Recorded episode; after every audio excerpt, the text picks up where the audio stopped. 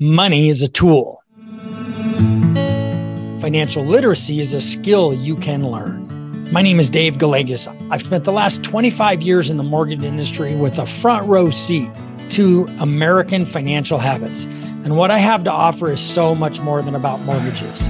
So join me for a journey into financial literacy brought to you by me and Zenith Home Loans. I'm your host, Dave Gallegos.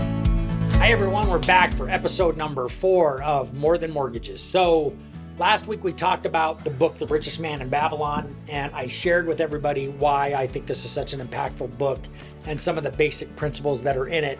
Before we get into the subject, because this will be something that I delve into in further episodes, we'll talk about how to how to take advantage of the principles that are in that book, along with other principles that I've learned. But today I want to talk about some strategies, some simple strategies that you can take right now when it comes to your current personal financial situation and ways that you can address this. So, I'll take a little bit of a backstory. So, my daughter, who is a loan officer that works here at our company, has worked here now for 16 years.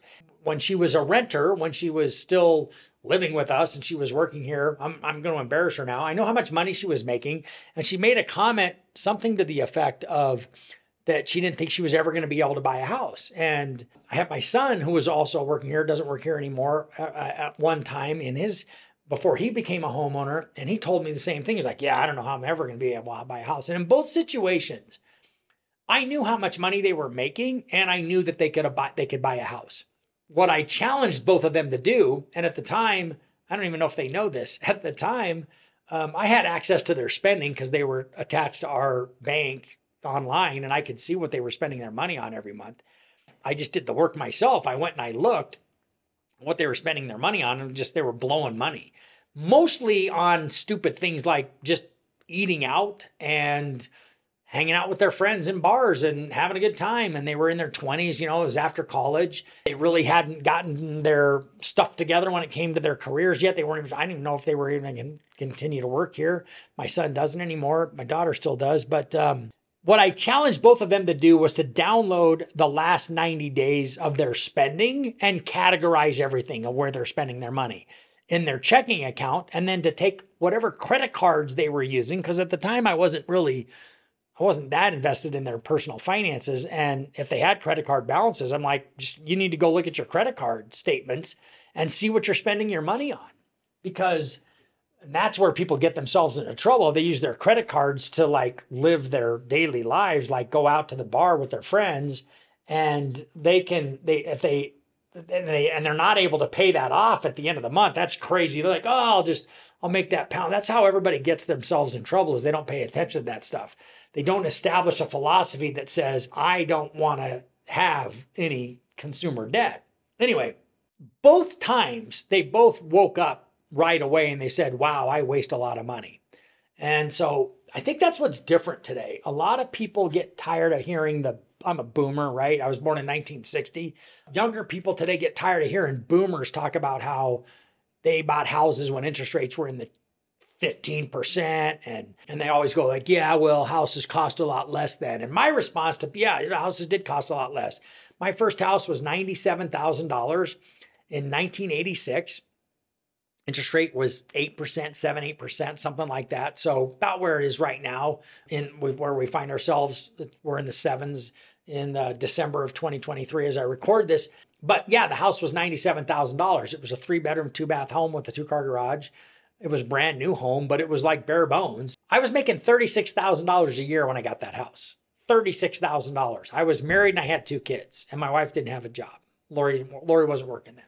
And so people say, well, yeah, it was a lot cheaper. It's like, yeah, but I was making a lot less.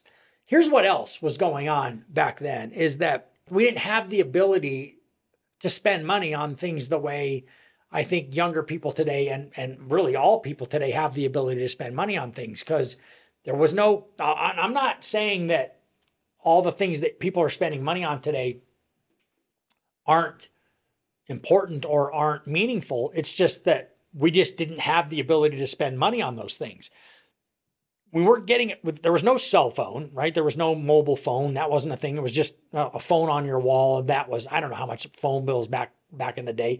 I just remember long distance phone calls cost a lot of money. We didn't have the internet. We didn't have Now, cable TV was available, but I didn't have cable TV. I couldn't afford I couldn't afford cable. We had a we'd strung an antenna in the attic of our brand new house and ran the wire down to the TV so that we had decent television coverage and four channels. Cable TV was out there, it just wasn't as advanced as it is today. But I didn't have any one or two or three hundred dollar, you know, entertainment packages. I didn't have multiple streaming services available. I didn't have I didn't have home computers. We have, I don't know how many computers I have in my house today. Our mobile phones have become this necessity that the mobile phone companies are have got us convinced that we need to get the newest and greatest every year and they're addicting us to this tool and it's how they get paid it's how they make money and then all the apps and all of the you know all of the music and all of the things. So it, it's a great tool but it's a tool and it's but it's become a very expensive tool for us to use. The other thing that i've noticed is that is that our dining options are have multiplied dramatically from when i was when when when my wife and i first got married going out to eat was like a luxury event and it seems like going out to eat now is much more common and much more accepted way to socialize and spend money and I love to go out to eat as much as the next guy. I'm actually going out to eat after I shoot this episode today. But it seems like we we approached this spending approach differently when I was younger, when I was getting ready to buy my first house. We didn't have a car payment. We had two beaters and one was a Toyota Corolla that was tilted on the uh, was tilted to the side. So we bought that house in 1997 or I'm sorry, 1986 for $97,000 it didn't have a front yard. It didn't have a fence. Didn't have a backyard. I had to put all of that in. I mean, it wasn't landscape when I closed on the house. Didn't come with drapes. We didn't have any window coverings. We didn't have money for window coverings. We hung sheets, right? And we ordered blinds. That was one of the first things that we did was we ordered blinds.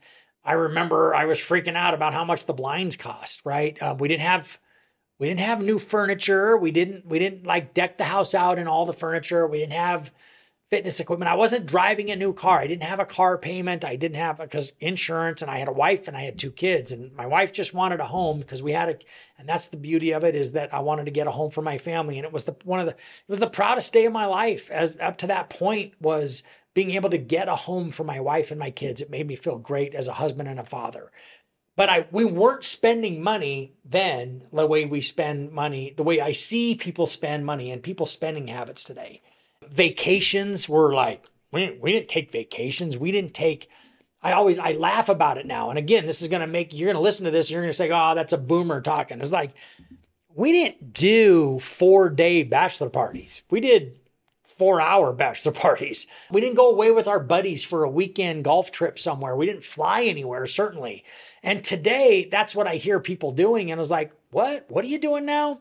I hear people take baby moons that are getting ready to have children. They're gonna they, they have to take a trip before the baby's born. It's like, and that's wonderful that you have the resources to do it. I hear people take exotic trips to locations around the world and and I applaud that. I, I I'm not saying that you should or you shouldn't do that my question is when you say that it, when when I hear from those people in that community that it's so much more expensive today, everything is so much more expensive today. Well, I'm like, well, yeah, all of that stuff's expensive, but I think what's what's gotten us in trouble isn't that everything's more expensive. It's that we just want everything now and we don't want to have to sacrifice for anything because everything's instantly bingeable, instantly available, and we want it now. And it's part of our culture that the world has changed. We can get the answer to anything at my phone. We get the answer to anything in a second on this, and we want that all the time for ourselves. I think those are the expectations that have created a lot of the financial challenges that most of us have. So think about that stuff. And and and the challenge that I gave to my kids was I said, look, just go tell me what you're spending your money on for the last 90 days. Just go tell me what exactly what it is. Categorize everything. Don't just do 30, go 90 days. And you can download your spending in your checking account onto a spreadsheet, but you got to do the work. Like download it. Don't just look at it, but like actually download it. Call groceries groceries, call dining dining, call a liquor liquor, call, you know, the gym membership. And actually the best thing that you're going to do is you're going to you're going to maybe for the first time in a long time look at where all your money's going. Anytime I've had someone do this. It's shocking. Anytime I've had somebody do this, I had a guy working for me, good buddy, Mike Cazell. If Mike, if you're listening, you're making the podcast. Mike was in shock at the hundreds of dollars a month he was spending at Chipotle. And so I think that's what happens is that you just get into a habit where you eat out constantly. Eating out is like one of the most expensive endeavors that we all have. And it's and it's become a necessity. It's more than a, it's not a luxury anymore. It's a necessity. And uh, somebody once told me that a, a, luxury once experienced becomes a necessity. And and a good example of that is, and this is going to sound dumb, but air conditioning in cars when I was a kid that wasn't a given. Every car didn't have air conditioning. You can't buy a car today without air conditioning, right? So so every car has air conditioning Cars are 80 grand. Cars are 50. Like, I don't think you can buy a car for less than 40 or 50 grand, can you? And every car has air conditioning. Back in the day, you didn't, my, my, some cars didn't have air conditioning. It wasn't that big a deal. I can tell you that Toyota Corolla I was driving when I bought my first house in 1986 didn't have air conditioning. It didn't have power or anything. Like the windows were cranked. It, it tilted, and I have a picture of that car like tilted to one side in the driveway of our brand new house that we when we first moved in download the spending and categorize what you're spending it on. I guarantee it's a wake up call. I guarantee you that the first thing you're going to recognize is that you're spending money that you didn't realize you were spending. You've probably been subscribed to streaming services and subscription services for different businesses and different services that you're rarely, if ever, using. And you might find that you're paying for things you didn't realize you were even paying. Most people are terrible at knowing exactly what this is. So download all your spending and categorize it and just figure out where your money's going. That's the first step. And then create a balance sheet for yourself, like or, or a financial statement. Really take a look at what is your current net worth. You can, if you Google net worth statements or something like that, you can find any number of Excel spreadsheet templates that'll do this for you, where you're going to keep track of what are your assets? And I mean financial assets. I'm not talking if you have a car and you owe money on your car, you don't have an asset. You just have a debt. And that car is losing value every single month. And so you just, I, I mean, you can count it if you want that it's equal to the balance that you owe. But if you didn't put any money down on your car, it's a negative net worth item. If you want, and, and do it right, go find out what the Kelley Blue Book trading value is or the used car value if you were to sell it and use that number for your car. Uh, if you're a homeowner, then you're probably in pretty good shape because uh, with your with your net worth, it, I, I, I, you better be right. You better have a positive net worth, and if you don't, you don't. You got to start somewhere. And the first step is awareness, figuring out exactly where you stand today. So you do that net worth statement, you categorize all your assets and all your liabilities. Like the liabilities would be any debt that you currently have outstanding on anything and everything. The difference between your assets and your liabilities is your net worth. That's the number. And the number's the number. You what will happen is as soon as you know the number, you can start to improve the number. If you don't know the number, you can't do anything about it. And if you're waking up every single month and feeling like you're not getting ahead and you're just you're just existing, that's the reason why is that you haven't made any concerted effort in improving it. So, the two things that I want to challenge you to do that will make a difference for you is first, analyze your spending. And then the second thing is to create your net worth statement. Those two acts by themselves will get you into a different position to where you can begin to address the challenges that are ahead of you. I'm going to go back to what it said in the foreword to the richest man in Babylon.